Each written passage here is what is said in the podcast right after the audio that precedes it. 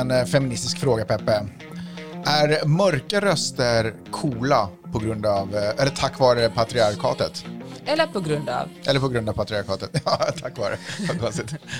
Men alltså, du menar så här att, att eh, eftersom män har högre status än kvinnor så tycker vi automatiskt att mäns röster är coolare än kvinnors. Ja. Eller varför tycker jag att den här inledningen på den här Sophie Tucker-låten Bad Shit, varför är den så tung? Vet du vad jag tycker det låter som? Ja. Det låter som Right Fred said, right Fred, right said Freds I'm too sexy. Från, Ja, det gör det faktiskt, men det är inte, det är inte dåligt. Det är ingen diss. Nu kommer jag inte ihåg vad de heter som har gjort den här, men det låter också som den här Oh yeah, som var med typ i Boomerang på 80-talet. Wow! Boomerang? Gamla sköna referenser, jag tror att den var med där. Jag vet inte ens vad det är för film. Men skit, vi kommer bort ifrån topicen. Vad tror du? Ja, men jag sa ju det, jag tror det, ja. Ja, just det. You find me in the streets, asking me to come over.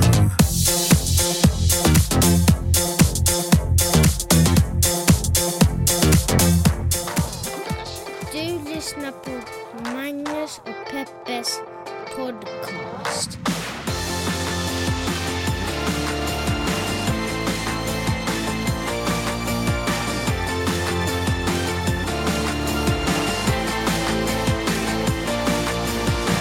What's up party people? Hjärtligt välkomna till podcasten som heter Magnus och Peppes podcast. En liten podcast där vi pratar om stora och små händelser och så gör vi det ur ett journalistiskt, feministiskt och mediegranskande perspektiv. Hur är läget Peppe? Det är bra, Magnus. Berätta, hur har året börjat för dig? Jag vet att det inte ens börjat så bra för USAs regering. Herregud. Nej, allt som är för mig hade börjat bra. Jag har fått uh, vinterbada i Stockholm och uh, återvända till mitt älskade Santa Monica. Hur känns det att vara tillbaka?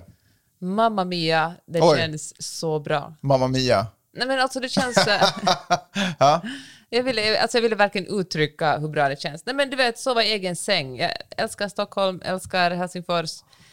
Jag Älskar inte så jättemycket att varken se blå himmel eller sol, men, eh, ja, men det är skönt att komma hem. Mm. Det är verkligen sjukt skönt att komma hem. Synd bara att det land vi kommer till är alltså, upp och ner. Alltså det är, vet du vad, det är ju en liksom, skräckblandad förtjusning som jag följer med i allting som händer här. Jag ser ju slaviskt på tv, mer än när det är hockey-VM, Peppe. Fast jag Eh, vill aldrig kolla på hockey-VM. Har verkligen alltid kollat på hockey-VM. Ända Alltså, fram tills vi blev ihop alltså. jag tror nog att jag smyger in en liten tittning när du inte ser också. Jaha. Det är du som inte kollar, men jag tycker nog skit... vad- Herregud, det var ju verkligen inte det vi skulle prata om. Eh, hur intressant och fascinerande det är att följa med allting som händer och hur sinnessjukt det är. Alltså, det här året skulle vara det lugna året. När allt Mm. Vi har lagt är- 2020 bakom oss, Ja. vi chillaxar lite Det var någon 2021. som skrev så här i början, alltså typ den första eller andra januari, gud vad skönt, nu har man inte tänkt på Donald Trump på flera dagar, nu är den nya eran här. Wow, backfired. Verkligen. Alltså, ja, ett gäng högerextremister stormade kongressen i Washington DC. Jaha, det var din eh, tolkning rakt upp och ner? Vad är din tolkning då? Att, Trump-anhängare skulle jag väl kanske ändå ha sagt. Ja. Högerextremister vet jag inte. Va, är det sant det? Alltså, givetvis fanns det höger, högerextremister i crowden, men jag lyckades också se en, en, och en eh, också färgad person, eller svart person. Man kan väl vara högerextremist och eh, vara Svart. mörkhyad?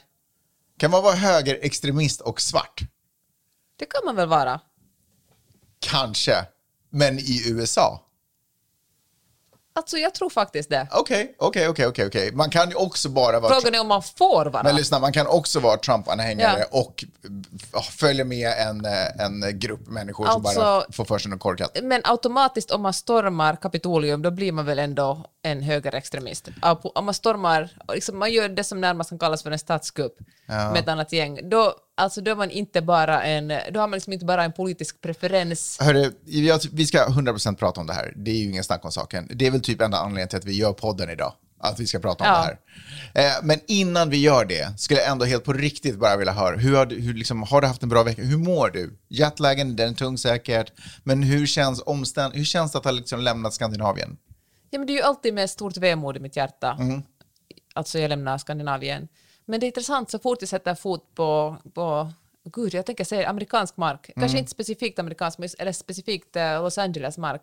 Känner jag mig så lycklig. Det känns verkligen som att komma hem. Och det är ju, jag fattar att det är helt sinnessjukt med tanke på vad som händer, med tanke på covid-läge i Los Hörde Angeles. du alla röster där? Hur kan du älska det där landet? De är Ja, helt galna ver- där ja, borta. det hörde jag verkligen, så jag måste snabbt slänga in en brasklapp. Jag vet, jag vet.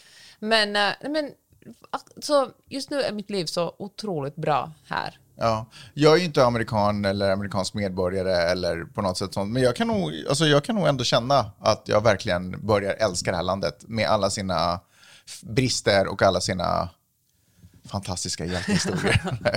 Sa jag nästan lite med handen på hjärtat. Nej men alltså med, med vad vad heter det, med, alla, med allt det bra och allt det dåliga. Ja, det imperfekta. Du Ja. älskar också det imperfekta. Nej, men, och, och jag tror att det är lätt för mig att göra det därför att i, mina rötter är ju i Norden. Alltså jag har rätt att inte tycka om Norden. Förstår du vad jag menar? Ja. För det, är- det är som min familj. Du vet, ingen annan får snacka skit om, om min familj, men jag får nog. Men vet du, bara för att du älskar att bo i USA betyder inte att du hatar Norden. Jo, Det nej, jo men alltså jag hatar, jag hatar verkligen att bo i Norden. men, landsförrädare. Ja, det kan, alltså så här, skulle det bli krig och det är liksom man ur huset så vet jag inte riktigt på vilken sida jag skulle ställa Det blir mig. inte krig mellan USA och Sverige. Då vet jag inte riktigt på vilken sida jag skulle ställa mig.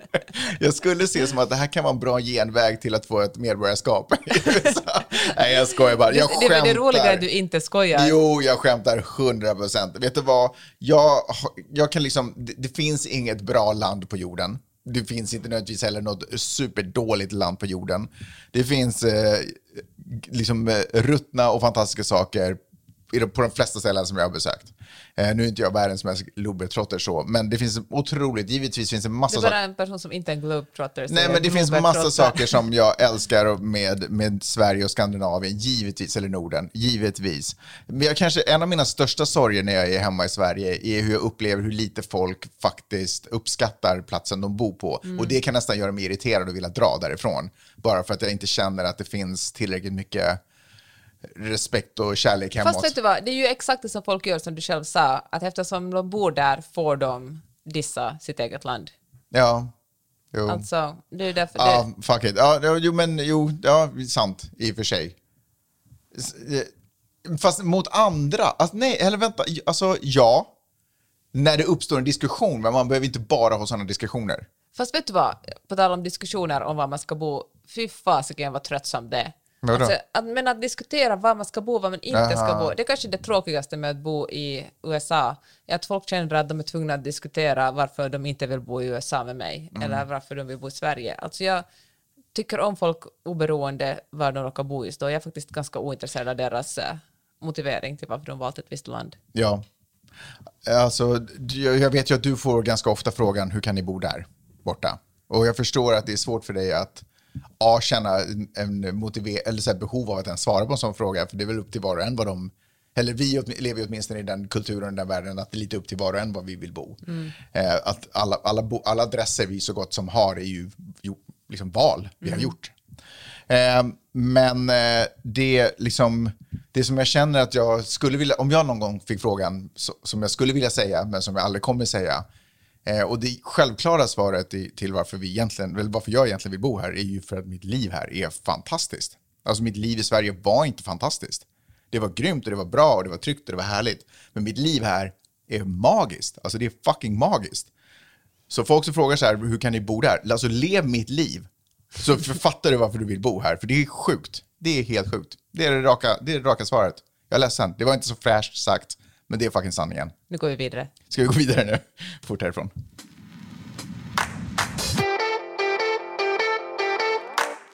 Okej, eh, Kapitolien har... Nej, fan nu gjorde jag... jag Du sa ka- Kapitolium. Jag sa Kapitolium. Vad ska man säga? Ska man säga det Cap- Capital? Kongressen. Kongressen? För det är ju väldigt många som säger Kapitolium och jag, jag, reagerar lite Men instinktivt. det är väl helt korrekt att säga Kapitolium? Ja, men det är inte korrekt att stava det med K. Nej, det är som att äh, ha ett namn som egentligen borde stavas med S, men byter det till ett Z för att man vill vara lite speciell. Nej, men det är som att säga sådär om man refererar till svensk stats... Eller så här, att Stockholm, ja, men det stavar, om, man, om man är i USA, då stavar man det Stockholm. Alltså det är liksom inte... Man kan inte börja skriva om saker. Ah, ja, whatever. Alltså det heter Kapitolium med Ja, C, ja. vad fan, åtminstone. Hör du, eh, skitsamma. Eh, så det, det var ju i onsdags, inte så hemskt många dagar från den dagen vi befinner oss på nu, som eh, det äntligen skulle bli liksom official, official, official att Joe, Bi- Joe Biden blir president. Nämligen elektorsrösterna skulle räknas. Så kongressen hade samlat, Eller röstas igenom, röstas igenom. godkännas. Ja, och räkna. Jag tror att det är någon, sån här, det är någon ceremoni kring Ja. det här. Det tar ungefär 40 minuter. Och det brukar aldrig vara något hullabaloo kring det, det är bara en väldigt byråkratisk grej som händer. Exakt, och som jag sa, det, går, det är en ganska snabb process. Jag tror att det är senatorerna som sätter sig ner och så sitter alla och kanske skålar i glögg och du vet, drar roliga rövarhistorier i 45 minuter, sen går alla ut. Samtidigt som de här elektorsrösterna räknas så hålls det en eh, fredlig demonstration, ska jag väl ändå säga. Det hade samlats massa Trump-anhängare inte hemskt långt därifrån. Eh, och det var lite talare som, och lite framträdande och det var ett litet evenemang. Eh, och sen så glider Trump upp på scenen. just really want to see what they do. I just want to see how they cover it. I've never seen anything like it. But uh, it would be really great if we could be covered fairly by the media. The media is the biggest problem we have, as far as I'm concerned. Single biggest problem. The fake news and the big tech. Big tech is now coming into their own.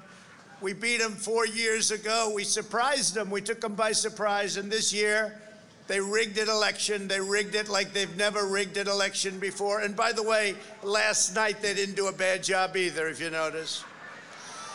I'm honest, and, and I just, again, I want to thank you. It's uh, just a great honor to have this kind of crowd and to be before you and hundreds of thousands of American patriots who are committed to the honesty of our elections and the integrity of our glorious republic.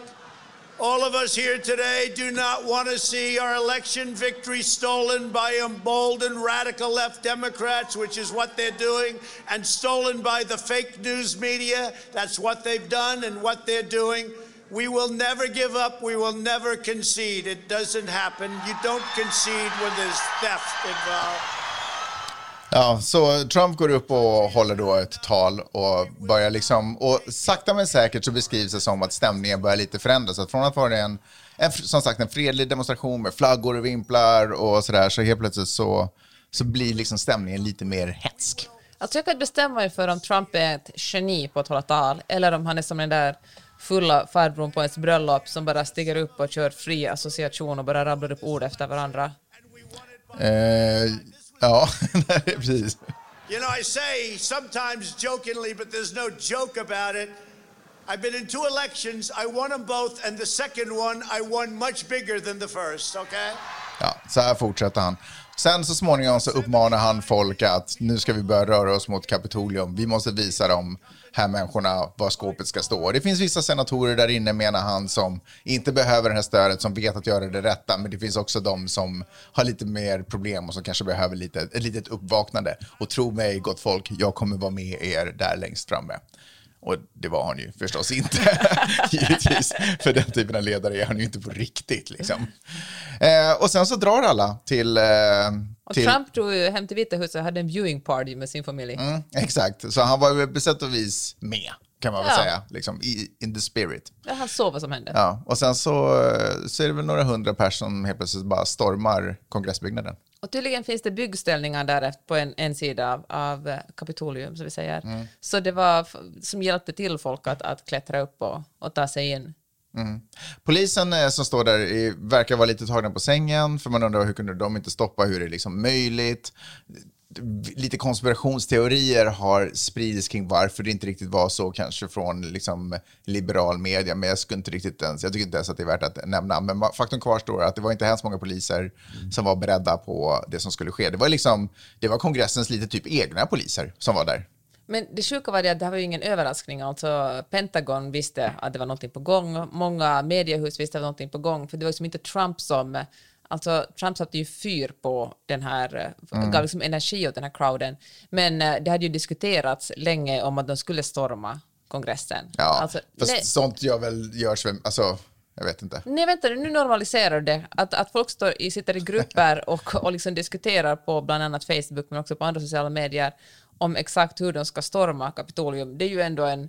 Det kan man ju som inte förbise. Och, då gör du ju precis det som uppenbarligen polisen gjorde, att man tänkte att men det är ju bara vita. Det är ju liksom, Mm. Ja. Skulle det här vara liksom svarta personer, som 100%. ska, skulle de ju vara döda allihopa nu? De diskussionerna är ju, ju har ju såklart, ja precis, de diskussionerna är ju såklart fört. Hur skulle, föreställ er alla att det var liksom hundratals svarta som stormade in i kongressen. Alltså, Washington vilket blod. DCs blodbad hade det kallats för efter Ja. det. Det hade skjutits vilt liksom. Och nu var det ändå beväpnade människor också som stormade, alltså anhängare till Trump som stormade. Och folk, de hade ju hittat liksom en, en bil full med molotov cocktails Mm. och alltså det var verkligen människor som gjorde det här var förberedda. Några av dem, Och ja, och i de här, i de här liksom diskussionerna... inte då- alla Trump-demonstranter. Ja, det är viktigt att du påpekar att vissa av dem var good Nej, men- people. nej, There were good people on both sides. Nej, men jag kanske- känner att jag, jag, jag, jag vill faktiskt att det är viktigt att man förstår att som Trump-anhängare är man inte per definition en liksom Nej, terrorist. Eller, intressant att du sa det, för det tycker jag också vi ska tala om. Mm. Alltså, eller bara för, att man, nej, bara för att man röstar på Trump betyder ju inte att man är en högerextremist. Nej, Men- men, men, det är någonting där åtminstone som i det, där, där beslutet att man röstar på Trump så gör att rasism inte är liksom på toppagendan. Det är inte liksom en viktig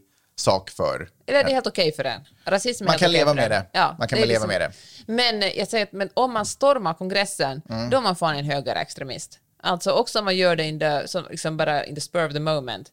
Ja, man, liksom, man, Är man en högerextremist om man stormar eh, Ja. kongressen? Varför Ja. är man det? Hur menar du då? Därför att då tar man sig in och vill förstöra demokratin. De liksom stör, de, de Ja, ja, och du menar att eh, demokratiförstöreri, det hör högerextremismen Ja. till? Det hör inte det extremvänstern till? ja, men de uppenbarligen rör de sig i en grupp med andra högerextremister. Mm, okej. Alltså om man, om man hänger med en grupp som säger att, att media ljuger, att demokratin inte fungerar i det landet och man vill... eh, Klassisk högerextrem retorik, det får Ja. man väl ändå nog kanske ändå säga. Och, eh, så jag vet inte, du får nog liksom förklara, jag vet inte hur du ska ta dig ur det här och säga att, att alltså några av de här gängen som satt där inne i, i Kapitolen, de inte var högerextremister. Mm, nej. ja, men strunt samma, kanske, Ja. det här är inte viktigt, men, men jag tycker det, det har du en bra poäng i, att eh, när folk är så här, gud så polariserat det här landet, gud man är trött på ordet polariserat förresten, Mm. då måste man tror jag förstå också att, att, att till och med de människor som kanske stod i den där eh, i den här demonstrationen, fredliga demonstrationen, alla de är ju naturligtvis inte högerextrema. Alltså, men det finns folk som är helt fredliga, men som ändå har fått det lite om bakfoten hur en demokrati fungerar och vad media är. Alltså människor är ju också lurade. Mm, Det absolut. är ju, och, det, och speciellt om man liksom röstar på en president vill man ju tro på vad presidenten säger och som du hörde i klippet som du spelade upp så, så upprepar han ju lögner. Alltså under den korta minut, du kan ju spela säkert inte upp mer än en minut av hans tal. Nej. Och då vet jag inte hur många lögner han fick ur sig. Och det är ju, ja, ja det är ju otroligt tragiskt att, att USA befinner sig på en sån här plats just nu. Eh, Några har dött. Fem stycken. Fem stycken personer har dött, både poliser och demonstranter, Mm. skjutna. Alltså. Aha, en kvinna blev skjuten, men så var det också några som dog av, liksom, av vad man kallar deras inte skjutna, alltså Var det inte polisen som blev skjuten? kanske, det, det har jag faktiskt inte hört om, men flera stycken liksom hade någon slags sjukdomstillstånd Attack. som gjorde att de... Att det blir för mycket? Ja. Bilderna på eh, när liksom eh, fyra, fem, sex personer ur typ någon form av säkerhetspersonal, jag vet inte hur man ska beskriva det, när de inne i eh, kongressens, eh, där, där alla liksom, eh, inte senatorerna utan där, vad heter de andra? Vad heter det inte? Representanthuset. Ja, precis. Eh, där de har liksom spärrat av med någon form av byrå framför det, Ja. det som verkar vara den enda ingången. Och så står det typ en fyra, fem, sex personer ur någon form av be- security, liksom så. Kanske, Vettskrämda. ja, med poliser, eller vad säger jag, med pistoler dragna riktade mot den här enda lilla ingången Ja, i väntan på att någon ruta ska, där ska krossas. Och, och de andra som inte han, och de som jobbar där, alltså de kongressledamöterna, alltså politikerna som jobbar där också, som inte han smita ut var tvungna liksom, gömma sig uppe på övervåningen Eh, Alltså det, det är bara en sjuk bild från alltså, 2000-talet. En av liksom, det som skulle vara världens stabilaste typ demokrati. Eller liksom en av de mäktigaste länderna på jorden som ska liksom föra den eh, västlandets och demokratiska fanan framåt. Som, kri, som, har, som har störtat andra regeringar för att de inte var demokrat, demokrati. Eller liksom använt det som ursäkt. Precis, använt det som ursäkt. Ja, ja men precis. Men ändå. Och, och Ja. så står man här i den här situationen med, med några livvakter eller vad det ens var, liksom från Secret Service eller vad det nu kan ha varit, med dragna pistoler mot, riktade mot sitt eget. Alltså det är sjukt. Det är så... Ja. Och vet du vad som också är lite konstigt? Det är att det tog ett tag för mig att känna den tanken att det på något sätt allting har eskalerat liksom så här steg för steg. Så att det är, som, ja, men det är klart att de stormar Kapitolium. Fast det är det mest absurda jag har hört talas om. Jag kommer ihåg när Den, man... popula- säga, den populäraste skämtet som alla har stulit av varandra på både Twitter och Instagram har varit sådär “Well that escalated quickly Mm. during four years”. Ja, exakt. Precis, Nej, men så är det. Eh, För typ i mitten någonstans på 20-talet, alltså 2020, så, gud det är verkligen 20-talet, så, eh, så var det snack om att nere i södern så var det folk som är k-pistar som hade gått in i någon federal by- byggnad. Har jag rätt här? Guvernörens... eh, Ja, det, var, det var Gretchen Whitmer, alltså Ja. en guvernör. Det var inte i södern, det var uppe i Missouri tror Jaha, jag. var det så? Ja, Okej, oavsett. Men bara det när jag hörde det i en De delstat. skulle kidnappa alltså, Ja, guvernören precis. Gretchen Och Whitmer. då var det så här, what the F? Det går omkring människor med k-pistar inne. Jag kommer ihåg bilderna, I- 2019 var det tror jag. Och varför liksom inte nationalgardet bara var där och bara blåste ut Mm. hela stället liksom. Tog han, satte henne i, i tryggt förvar och så bara blåste ut hela byggnaden. Det övergår mitt förstånd. Och nu har ju de fått, eftersom de kommer undan med en sån sak, så Mm. nu har man visat att man kan, då kan man ta det till nästa nivå. Liksom. Och nu har de verkligen stormat en av de ställena som borde vara omöjlig att röra. Och framförallt, noll tolerans. Att på ett hotfullt sätt gå upp på de trapporna borde ju vara liksom nolltolerans. Men det är så konstigt, jag lyssnade på USA-podden och där pratade de, de journalisterna där om hur eh, det är, jätte, det är, alltså det är jättestränga, alltså säkerheten är jättetajt där vanligtvis. Om man ställer sig för nära en staty för att ta en bild, då kommer rusade vakter fram och säger stå inte så där nära. Men, jag förstår också att man är rädd, för det var ju liksom, om det kommer en arg mobb, be- beväpnad arg mobb springer emot, det är klart att man liksom backar undan. Men jag tycker också att så här, många bilder på de här eh, poliserna som försöker mota undan, så är det förstås, det är en del eh, pepparspray eller vad det nu är, tårgas eller liknande. Eh, och batonger, men det är inga dragna vapen, det finns inget vapen där. Alltså, de- du sa du just själv att de stod med dragna pistoler. Nej, men det var inne där. Det var, Är du menar ute på trapporna? Precis, Nej. och, och det var, för det var inne i byggnaden. Och de såg inte ens ut som poliser, de såg mer ut som att det var Secret typ Secret Service Service. ja. Ja, att de var livvakter till några av de kongressledamöterna där inne. Att det var liksom mer den viben. Men jag tror det är svårt för, att, för polisen, för det här är ju liksom ett gäng som håller på med, som har stå, alltså de här, den här mobben, som samtidigt också har skrikit Blue Lives Matter och sett polisen som sina allierade. Mm. Och det finns till och med bilder på när en polis tar en selfie med en av de här en av personerna från mobben. Så jag tror att det har varit, Mm. att jag tänker att, att många av poliserna kände lite att det här är, hur ska vi Det här är reagera? våra- det här är ja. liksom- och jag tror att det är de kommer inte vilja något illa, eller? Nej, och det är som, som Donald Trump också, för honom är det stört omöjligt att kritisera någon som gillar honom. Vare sig det är nynazister eller liksom högerextremer, vem som helst. Men om det är någon som gillar honom kan han helt enkelt inte kritisera dem. Mm. Och jag känner att liksom en, en, en light-version av det här kände säkert polisen som stod där ute. De sa att det här är liksom våra egna. Och jag tror att många av de här människorna i den här liksom gruppen som stormar också kände samma sätt, att, att de ju, polisen är ju deras allierade. Ja. Ja. Ehm, en sak eh, som Trump också pratade om, eh, vet inte om det var vid det här tillfället, men innan, det var ju att för en av de som är där inne och skulle räkna de här elektors, eller var med i den här processen, eller proceduren, eller vad man ska säga, var ju vicepresident Mike Pence. Eh, och Trump hade lagt väldigt mycket tryck på honom att han skulle på något sätt, eh, jag vet inte, ogiltigförklara räkningen eller, eller någonting som han förstås, som inte alls var i hans makt att göra eller på något sätt hade möjlighet att göra, men att han ändå skulle ha gjort någonting. Och han gjorde inte det. Så nu är ju också Mike Pence på Trumps shitlist efter det här. Och Och de, mobben, de höll ju på Ja, de de skrek skandera mörda Mike Pence. Ja, just det. Hang Pence eller något sånt var det. Liksom. Och de hade dessutom byggt en, en, liksom, en galge, fast den kanske inte var nödvändigtvis för, för Pence, men att det var liksom... Ja, men precis. Så han är ju eh, på allas shitlist nu också, vilket ju... Jag menar, och många har droppat av nu också som sitter hans, eller några stycken i alla fall har droppat av, ytterligare några stycken Många ministrar i, i Trumps, men det känner jag också så där, det verkar råttorna som jämla, liksom lämnar det skeppet. Mm. sjunkande skeppet. Och eh, jag får bara säga om Pence också, alltså han är väl den sista råttan ändå. Och nu, har ju, nu snackas det mycket om att han ska dra fram the 25th amendment, alltså den lagen som gör att om en, en president som aldrig har använts, men om en president är oberäknelig, om man känner att den här personen inte är vid sina sinnens fulla bruk, då kan man avsätta honom och nu press, vill liksom om att, att, eh, Ja. att Vi- Mike Pence ska... Ska vi ta det snart? Ja, men ja, precis. Jag tänkte att vi ska gå in på vad vi är idag. För det här, detta har hänt, har vi nu Ja. precis gått igenom. Får jag bara säga en sak till om Pence då? Han flydde med sin familj. Hans familj var alltså där. Så han togs genast in till något sorts s- säkerhetsrum tillsammans med sin fru och sina barn. Och där satt han och tryckte medan, medan flera andra senatorer och kongressledamöter låg under sina bänkar och höll varandra i handen och hoppades att inte bli mördade.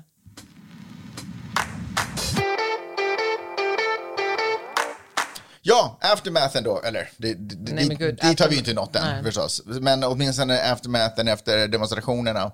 Eh, FBI kopplades ju förstås in och de har gått igenom, jag tror att det är flera hundra som har, eh, då åtminstone kanske inte arresterats, men som är på väg att arresteras, som de liksom har lyckats identifiera via videokameror och folks uppladdningar och allt möjligt. Så att många människor är på väg eh, in i fängelse och, eller åtminstone ställas inför rätta för det här som har hänt. Och, och politiskt så har det ju hänt massa saker också. Eh, Demokraterna är ju förstås eh, fly förbannade och, och de går i tankar, eller jag tror till och med att det imorgon, måndag, kommer det läggas fram något dokument som skulle, eh, alltså impeachment-dokument, att Trump skulle impeachas. Dra honom inför riksrätt Dra- igen. Y, precis, eh, ytterligare en gång. Eh, och då frågar vad är, vad är liksom skillnaden? Det är fortfarande en eh, republikansk senat, men på något sätt så skulle det då ändå omröstningen ske efter att Biden Ja, men det är för att senaten är nu på, på vinterledighet. De kommer tillbaka först den 19 januari. Och eh, en sån här riksrättsprocess är också det är väldigt lång, Mm. men att bara dra igång på, med den skulle liksom vara en ganska hård signal Mm. mot presidenten. Ja, eh, republikaner argumenterar, för, eller en del republikaner argumenterar för att det här skulle bara bidra till ytterligare eh, att dela landet, splittra landet i två halvor. Men Medan ja. demokraterna tycker, och jag antar att du också är den åsikten, att rätt ska vara rätt. Mm. Alltså, på något sätt måste han ju liksom ställas till svars för allt. Alltså, man kan inte hålla på hur mycket som helst. Man kan inte hålla Nej. på hur mycket som helst. Så det är den ena grejen, impeachment eh, part 2. Eh, det andra är precis som du tog upp tidigare, nämligen vilket är det, Det 25 25 tillägget. eh, precis, som egentligen säger att Mike Pence skulle ta, axla sin roll som president. I ja, några dagar i alla fall. I några dagar.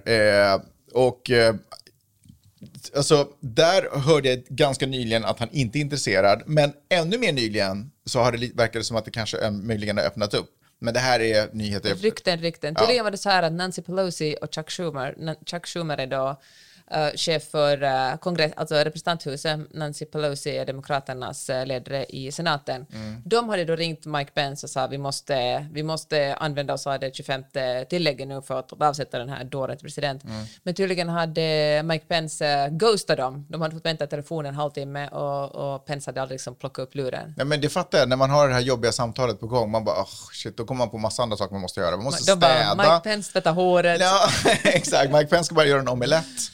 Eh, Mike Pence bara, just det, jag ska ta ett samtal. Men vänta, är det inte, är det inte lite smutsigt där på golvet? Och så börjar han städa, liksom. Damma undan saker och ting. Det där känner man ju igen. Ja, de har alltid varit själv. Ja. Ja, men tog han samtalet sen? Nej, han tog inte det. Han tog det aldrig, Nej, han ghostade nej. helt? Ja. Okej, det var en full, full-blown ghost. Ja. Just det. Eh, vad, vad, vad tycker du där? Ja, jag... Ja, alltså nu be- befinner vi verkligen oss mitt i det här. Det, det är söndag du spelar in den här podden och det kommer säkert hända mer saker på måndagen. 100%. Kanske måste göra ett extra avsnitt då. Men jag tycker att det 25 tillägget, alltså Trump är ju uppenbarligen otillräk- otillräknelig. Men, äh, fan, jag, alltså... Från Demokraternas perspektiv så är det ju mycket bättre för dem politiskt om för det är ju Republikanerna på något sätt som måste göra det här själva då. Då Ja. är det Mike Pence som typ avsätter, eller Trump avgår, Mike Pence glider upp istället. Och då har det varit beslut från liksom Republikanerna. Mm. Så det är mycket bättre, och det kan man också argumentera för landets skull, om Republikanerna skulle sköta det här själva. För då skulle det på något sätt vara som att den ena sidan också, eller andra sidan också har insett att den här är en galen människa och så kan vi börja jobba tillsammans. Om det blir en impeachment då är det direkt en attack från Demokraterna på Republikanerna. Fast det 25 känns ändå som en allvarligare sak.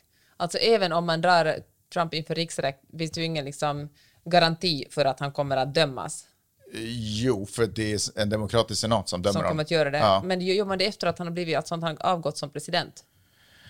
Man Ja. behöver ju inte vara president för att Jag bli vet, jag- dragen inför riksrätt. Man kan ju vara en hög domare också. Eller Ja, en, ska jag vara helt ärlig, det där har jag inte helt förstått. Alltså jag är inte helt säker på det, men kanske det är så att de papper har lämnat innan, så då på något sätt, jag vet inte, att det blir ett postumt. Ja. Det innebär ju i praktiken att han inte kan ställa upp om fyra år som Ja. president och att han förlorar sin eh, presidentpension som är väl på ungefär, kan det vara 200 000 dollar om året? Det låter Mm. jättelite. Ja, fast, jaha. Ja. Man, man gör ju andra saker också som liksom, ja, man skriver böcker och håller Verkligen. föreläsningar. Och uh, målar tavlor Ja. sig också. Och, eh, men också att han förlorar uh, alltså Secret Service. Alla presidenter, um, före detta amerikanska presidenter har, får ju Secret Service som, håller koll, som skyddar dem under resten av sina Mm. liv.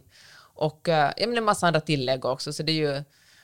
Ja, Trump har väl inte så mycket pengar kvar, så det är kanske en ekonomisk förlust för honom också att, att bli dragen inför riksrätt. Ja. Ja, skitsamma. Kan man inte åka i fängelse av det? Nej, jag tror faktiskt inte han kommer att hamna i fängelse. Alltså det är bara en skam man Ja. får. Liksom. Skam och lite rättigheter som dras in. Ja, lite pengar som eh, dras in. Men framförallt en historisk plump. Liksom. Ja.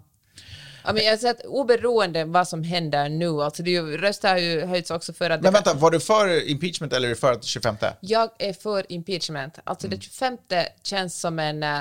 Jag vet, det känns mer som en hämnd. Jag förstår, jag har inte ens tänkt på det som du sa, det politiska argumentet, då republikanerna som måste fälla sin egen president. Ja. Men det känns som, jag vet inte om, om det verkligen ska användas som en, en hämnd liksom, eller en bestraffning. Men på vilket sätt är det en hämnd? Han har ju uppenbarligen betett sig galet. Ja, men- Eller det vill säga, han står ju anklagad för, eller liksom, han har ju liksom uppmuntrat upp, eh, uppmuntrat folksamlingen att liksom stå, att, Men är inte liksom sannolikt ol, liksom han har gjort något som är olagligt snarare än att han är galen? Alltså, Alltså jag, jag, jag, kanske, jag tycker nog kanske ändå 25 att det skulle vara mycket trevligare om det kunde ske. Alltså jag har svårt att se att något av det här kommer hända egentligen. Ja, jag men, med. men, men jag skulle ändå tycka att det var mycket trevligare. Jag tycker skammen att han måste avgå är liksom... men han kommer ju ändå att avgå om tio dagar. Liksom. Jo, fast av naturlig... Liksom, ja. Det, ja, såklart. Men, Alltså, men här, blir ja. han, här får han så här, you're fired, säger någon. Men fan, gör du inte bara för att du vill liksom tycka att få en egen njutning att förnedra honom då?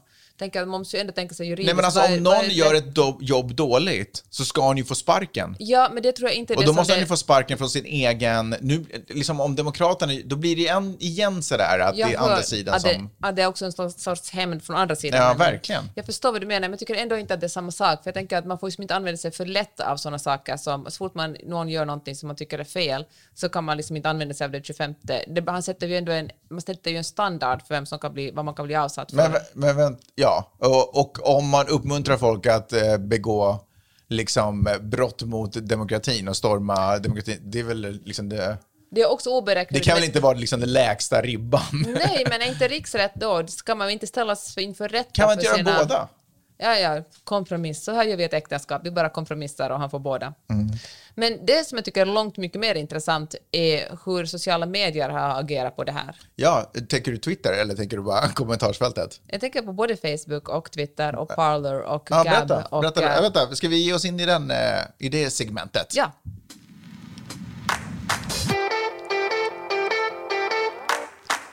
Det var ju Facebook som först sa att nu stänger vi av Donald Trump eh, fram tills eh, den 20 januari då Joe Biden blir inskriven som president.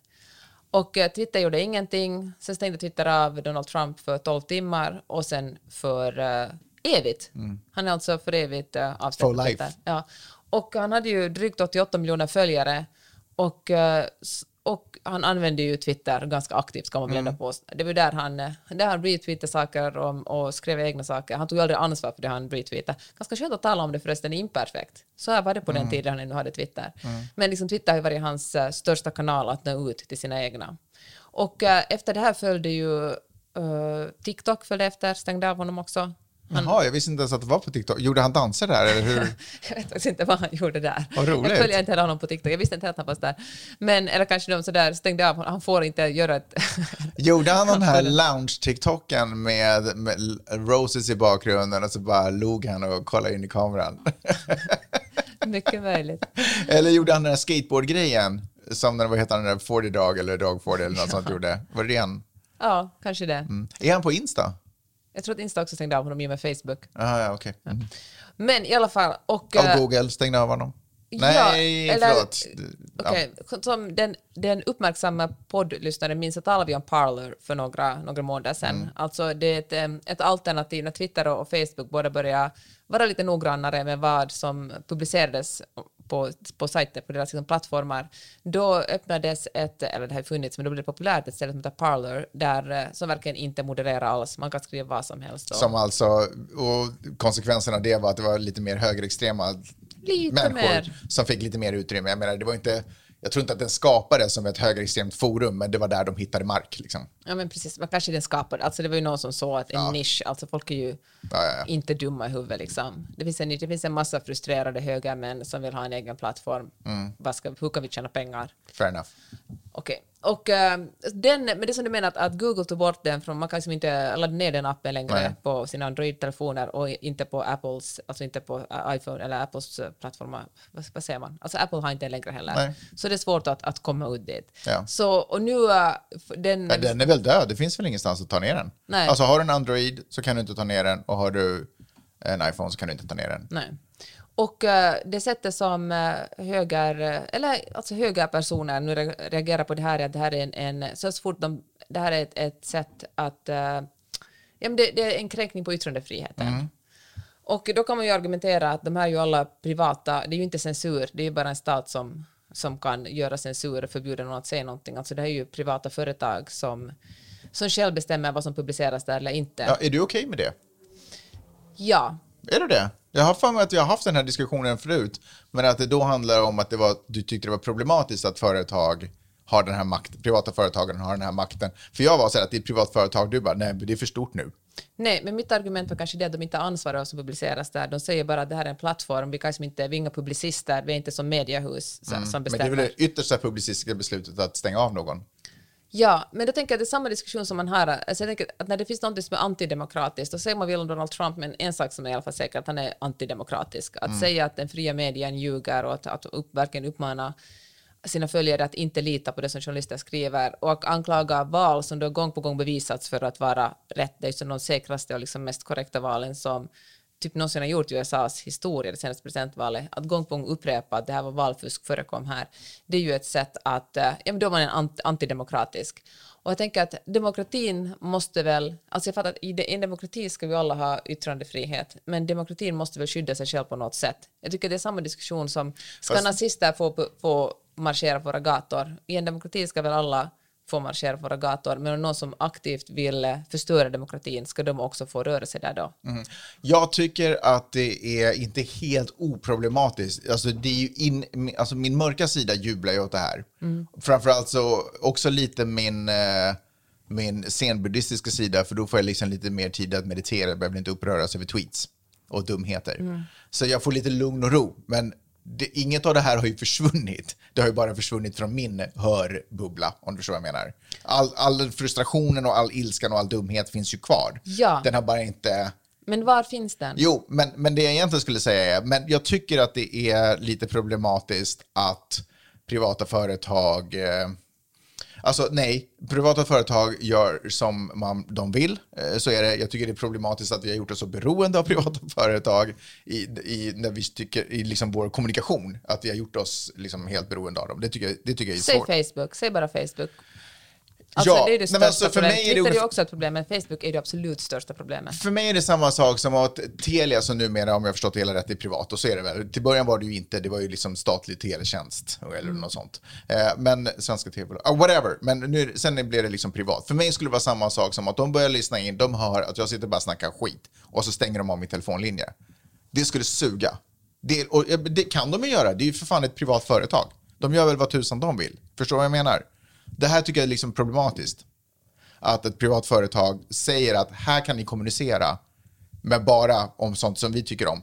Eh, men, men, men vänta, jag hör den här högerextremistiska grejen, jag hör det absolut. Nu är ju Trump inte riktigt vilken, var, vilken som helst högerextremistisk jappe som helst, utan han är ju de facto, i i alla fall nu, politiker.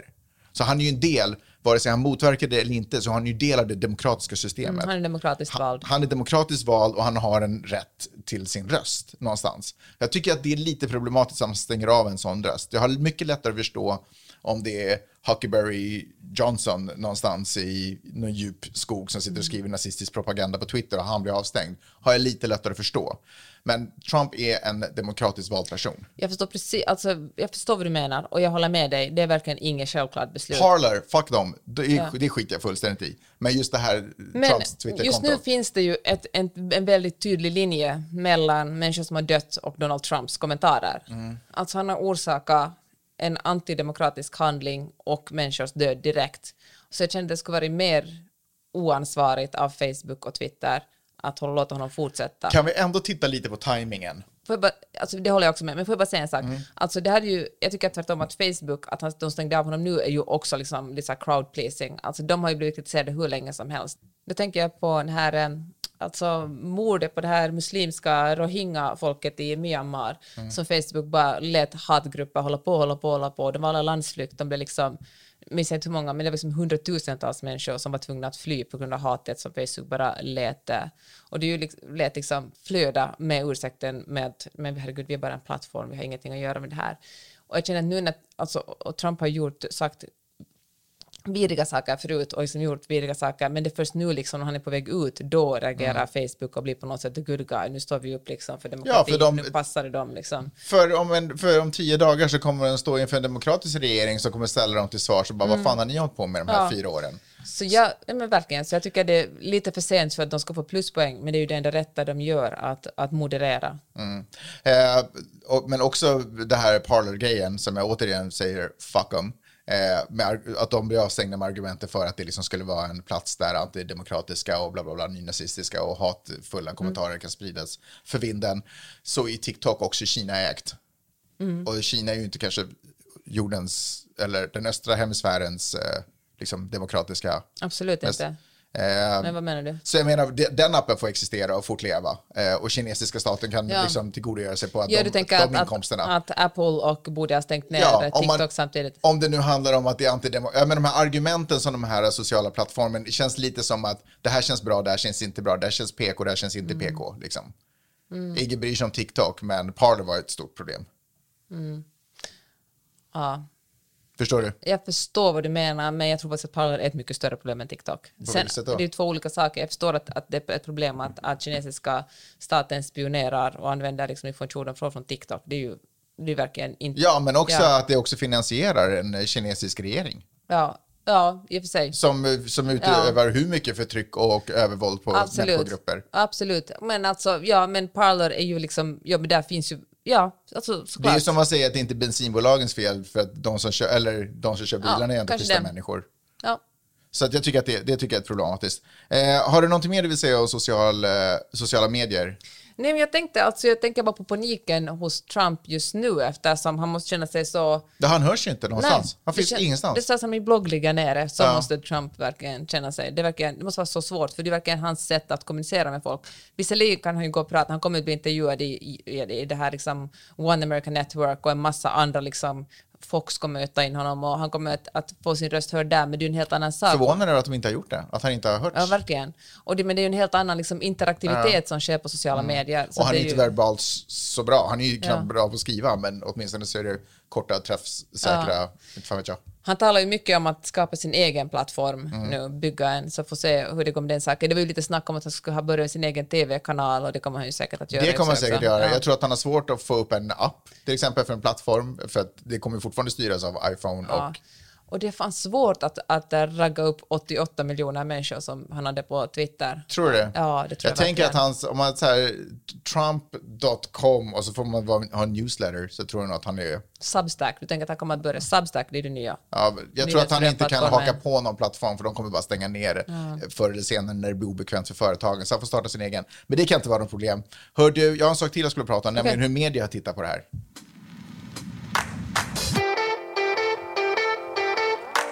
I de här dagarna av kaos, eller i den här, snart den här veckan av, av kaos, så har medier förstås hanterat det här helt olika. Det tycker jag är jäkligt intressant.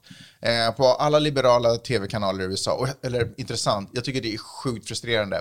Om jag sitter och tittar på svensk tv eller finsk tv och du vet zappar mellan olika tv-kanaler så är det ungefär samma nyheter. Och det är kanske problematiskt i och för sig. Men de kanske lite tag, lite olika vinklar, någon har grävt lite mer, någon har hittat lite någonting. Men på något sätt så finns det en konsensus över vad som är nyhetsvärdet och vad som är fråga, alltså vad det är liksom folket vill, vad vi vill veta kring det här. I USA är det helt annorlunda. Där har MSNBC, CNN och alla lite mer liberala nyhetskanalerna valt en väg medan Fox har valt en helt annan väg. Fox pratar uteslutande om att Trump har blivit nedstängd på Twitter. De rör knappt vid själva demonstrationerna. Medans... Också nyhetsdesken. också nyhetsdesken till mångt och mycket. Alltså, jag säger inte att det inte har hörts röster i båda kanalerna där republikaner har tyckt ditten och datten och eh, demokrater har tyckt ditten och datten, att olika, att olika åsikter har ventilerats, det säger jag inte. Men slår man på Fox News just nu så är det väldigt stor chans att de pratar om eh, problematiken kring att Trump har blivit nedstängd på Twitter. Det var intressant de Och intervjuade... Parler. Parler. Ja, det, jag hörde också. Och det var intressant att intervjua en, en eh, republikansk senator som var otroligt arg över att Parler hade stängts ner och han hade tre miljoner följare där och han att han Det också... var mest det han var sur över, fick jag en Ja, känsla ja, av. verkligen. att han har Att- sumpat ja. tre miljoner följare. Men det som jag tyckte var, ja det var faktiskt, hålla med, men det som var intressant att helt enkelt referera till, till ett republikanskt äh, språkrör. Att Parler är ett republikanskt språkrör hur demokraterna har äh, förtrycker nu republikanerna och liksom att det är demokraterna som har stängt ner republikanernas röst. Och äh, så är det ju såklart inte, men, äh, men det blir, äh, alltså fan det lät obehagligt för det är ju verkligen ett sätt att göra ännu mer krig och ännu mer, det är ju alltid politik, men att om de här fredliga Trump-röstarna känner att, eller gång på gång får höra, för det är verkligen det som Fox upp, liksom upprepar hela tiden, att det här är, är odemokratiskt och att det är liksom demokraten söker tysta ner republikaner, så ja, det ena är ju inte precis det här landet. Eh, nej, och det är också inte sanning. Nej, nej men precis. Eh, och eh, på CNN och det där så pratar man bara om konsekvenserna av stormningen av Capitol Hill och att man liksom eh, och, och vad det har inneburit för landet. Så jag tycker att det är ganska, jag tycker att det är skrämmande och otroligt frustrerande. Under en kort tid på, på Fox så rörde sig en liten eh, konspirationsteori om att de aggressiva demonstrationerna egentligen hade startats av eh, sådär- Antifa. Antifa in, i, vad heter det? Alltså, Det var Antifa som hade klätt ut sig Ja, men till. Trump-supportrar och, börjar tagit sig in och i, tagit i sig in. kongressen. Ja. Så att det egentligen är en Antifa-grej det här. Det är ju i och för sig lite konstigt eftersom de som, ja okej vad fan, långsökt så kan det väl säkert, kan man väl säkert vi- Antifa- välja att vilja tro på det. Antifa är någonting som, eh, som egentligen bara Trump-anhängare talar om. Mm. Eh, Visst, lite liksom hö, alltså republikaner, men det är ju någonting som, det är ju ingen organisation, eller det är ju inte som QAnon, en konspirationsteori, eller det är en konspirationsteori som konspirationsteoretiker har hittat på. ja, fast det är inte en overklig sak bara för det. Nej, men det finns ingen organisation kring Antifa. Nej, alltså, men det gör det ju inte, alltså det gör det ju bara problematiskt att ställa något till svars. Det gör det ju inte overkligt. När, men kan du nämna ett brott som, som man har kunnat spåra tillbaka till Antifa? Nej, därför att det går inte att ställa någon till svars. Därför att det går inte att säga att du är med i Antifa. Men däremot så finns det ju Antifa-sidor som, som säger att i, ikväll så drar vi ut och hänger här tillsammans. Det, liksom där man på något sätt organiseras. Men sen så är ingen liksom medlem där. Så att om någon blir arresterad så är det inte en Antifa-medlem som har blivit arresterad. Utan det är bara en person som har blivit arresterad. Jaha, för att men den, du, det måste vi- för då- att den krossade ett Du fönster. får fan lära mig mer om Antifa, för det här visste jag faktiskt Men inte. jag menar, det, det, kan, det sprayas ju nog Antifa liksom, när det Ja. huliganiseras. Så vem skulle göra det om inte någon som supportar Men jag tänker på att kåset? till exempel göra någonting så organiserat som att klä ut sig till Trump-supportrar och storma kongressen. Nej. nej, men 100% är det inte så. Och den fick väl egentligen inte riktigt liv. Jag bara hörde att det var lite, en, en, liksom en liten konspirationsteori som, som ägde rum där. Jag skulle också säga en konspirationsteori som rördes på CNN och de där. Eh, jo, just det. Och det är att annan anledningarna till, eller sådär, det var mystiskt, så här har det ungefär sagts, det var mystiskt att inte eh, nationalgard och liksom eh, och du vet, polis och alltihopa, att de inte dök upp. Och att det här, är det här möjligen ett insiderjobb som gjorde att det var därför det var så lätt för demonstranterna att komma in i, Jaha. i byggnaden och sådär. Också en konspirationsteori som kanske inte riktigt har fått luft och som inte heller förtjänar luft om vi ska vara helt ärliga. Nej, Men då- båda sidorna, just media, i medielandskapet, tycker jag beter sig ganska oansvarigt Mm. och tar inte riktigt... Men hur ska man rapportera seriöst om det här då? Hur har du gjort det här, Magnus? Alltså man måste ju naturligtvis berätta om vad det som Du är redaktör på Nyhetsmorgon. Nej, men det går inte att säga. Alltså, man berättar om vad som händer, man tar in experter, man tar in varför, man, man frågar eh, polischefen hur kunde det här hända? Den personen får reda ut vilka är ansvariga för det här skulle kunna hända. Man pratar med någon som organisation för det här, eh, som organiserar det här Trump-tal. Alltså man tar in folk och har, låter experter berätta. Man tar inte in tyckare från kongressledarmöten från demokrater som naturligtvis kommer såg, liksom, du vet, som är upprörda. Eller, eller någon låtsasexpert från, som var någon gammal ehm, vad heter det, valorganisatör för dem, Republikanerna på 70-talet. Alltså du vet, det är inte liksom riktiga experter på området. Man pratar om det som händer. Och sen ska man ha diskussion, vidare diskussionsprogram om vad det betyder för demokratin och vad bla bla bla. Och du vet, det, det finns ju mycket som helst att göra. Men framförallt så håller man sig saklig, tycker jag. Eh, så, så, så jag tror att jag har sagt det mesta jag vill säga om det här. Vad kommer du att komma mest ihåg av uh, Det här är ju inte över. Nej. Det, vet du vad? Det säger jag till sommaren. För det här är ju långt ifrån över. Det här slutar ju inte.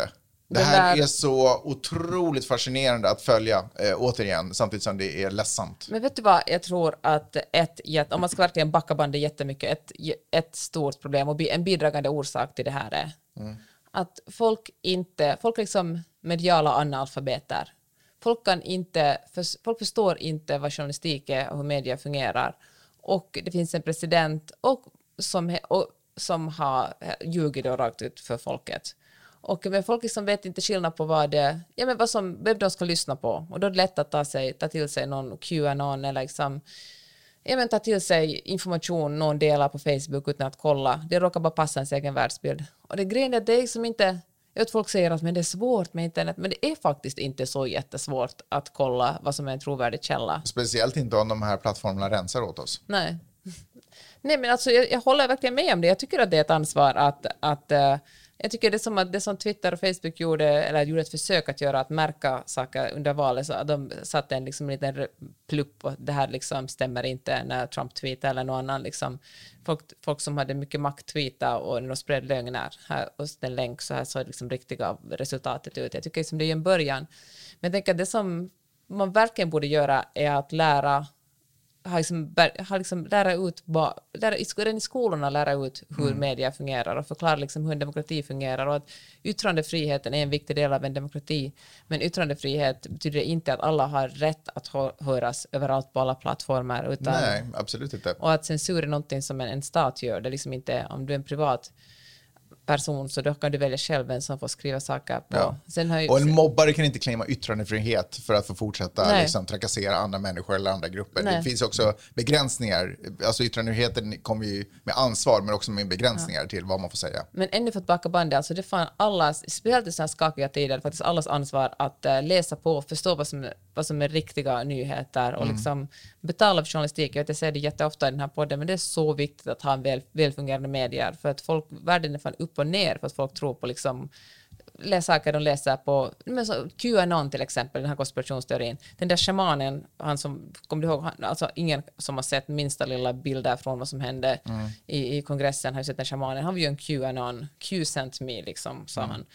Det finns ju, alltså, jag talade med en kompis idag som visade mig en bild hur någon har gjort en, någon har, alltså internet. Lego-grejen. Så du Lego-grejen? Ja, Ja, ja. Där, eh, vi måste lägga upp den på vår Ja, det finns på alla redan. Ja. ja, den var rolig tycker jag. Men, eh, men också lite sorglig. Ja, men också rolig. Men jag tänker, det, man fan måste ha ansvar över sin del i demokratin. Mm, så är det. Hörni, eh, vi fortsätter. Alltså, som sagt, det här är inte över, så det kan vara som du säger att det kommer upp ett, ny, ett nytt avsnitt så, ganska snart igen. Om Får jag bara säga ja. En sak till innan vi slutar? Fan, vi talar för lite om Black Lives Matter. Hur stor, hur liksom, jag tycker vi måste Då när nämna det det. begav sig, eller nu? Nej men, nu, jag, nej men jag tycker vi måste nämna att, att det är verkligen white privilege, alltså vita privilegier, Mm. att kunna göra en sån här sak. Alltså jag vet vi nämnde det i början på det, men jag tycker att det är så otroligt viktigt att förklara hur olika mörkhyade och vita behandlas i det här landet. Det har Mm. varit ett perfekt exempel på det. Det var faktiskt, jag ville säga det då när vi pratade om att polisen inte till exempel var beväpnad utan stod med batonger och tårgas och försökte, fem, typ, det såg ut som så här 15 poliser in i Capitol Hill försökte mota undan en, en mobb på, jag vet inte, flera hundra pers. Och så tittar man på, så bara minns man tillbaka när vi står här och tittar ut över vår gata som vi bor på här nere i hörnet vid Oceans och Montana där demonstranter hade kommit till Oceans och så hade polisen satt en, en, liksom en bilblockad, man ska säga, eh, uppför Montana som är liksom vår shoppinggata, eller liksom typ så. Eh, och de, alla poliserna stod där, stod med liksom maskingevär och vad de nu hade för vapen. Eller kommer du ihåg när i somras när Trump skulle göra den här fotoshooten utanför kyrkan? Mm, hur de bara mot, ja absolut. Ja, men tårg, alltså, det var verkligen en fredlig demonstration, mest svarta. Och uh, tårgas, lågt flygande, Och arméhelikoptrar, Och även, fast det, gummikulor. ja, och även fast det inte var, för, var mest svarta så var det för svartas rättigheter. Liksom, det, var, det var anledningen att alla hade samlats där, de som hade samlats där. Så nej, absolut. 100% rasism, 100% stort problem med rasism. Och, eh, och det, inte det, här, det här är inte det enda landet som har det problemet. Det är bara det att vi alla andra länder behöver inte titta på det just nu, för vi kan titta på USA och se vad Mm, faktiskt. som händer där. Vi behöver inte syna oss själva. Hörrni, ni, medan ni eh, synar eh, USA, ni som befinner er i Sverige och eh, Finland och Norden, ta hand om coronan. det kan ni göra under tiden. Hörrni, vi hörs alldeles strax. Tack alla ni som betalar för den här podden förresten. Ja, dessutom det. Vad gör man det, Peppe? Det är oklart. Det är faktiskt men jag kanske ska... det är så problematiskt. Men jag tror jag ska lägga upp det på Substack, alltså nyhetsbrev, det är ju det största och finaste vi har. Det, och eh, nu finns det, jag la upp, eh, ja, det, jag tänker jag ska lägga upp det på Substack, tills dess ska man göra det på... Vadå, vad- har, du, har vi ett nyhetsbrev eller vad surrar du Jag om? har ett nyhetsbrev på Du har- Substack. Vad är det, Jeanette Öhmans nyhetsbrev? Men jag Eller? lägger upp på podden en länk. Den heter, ja, Fredagslänkar heter, heter mitt nyhetsbrev. För fan vad tydligt det här var. Du måste skriva på din blogg eller någonting så man får lite information. Eller på Twitter. Så, ja, exakt. Finns det kvar där fortfarande? Underbart. Hörrni, tack så hemskt mycket för att ni hänger med. Hej då. Hej då.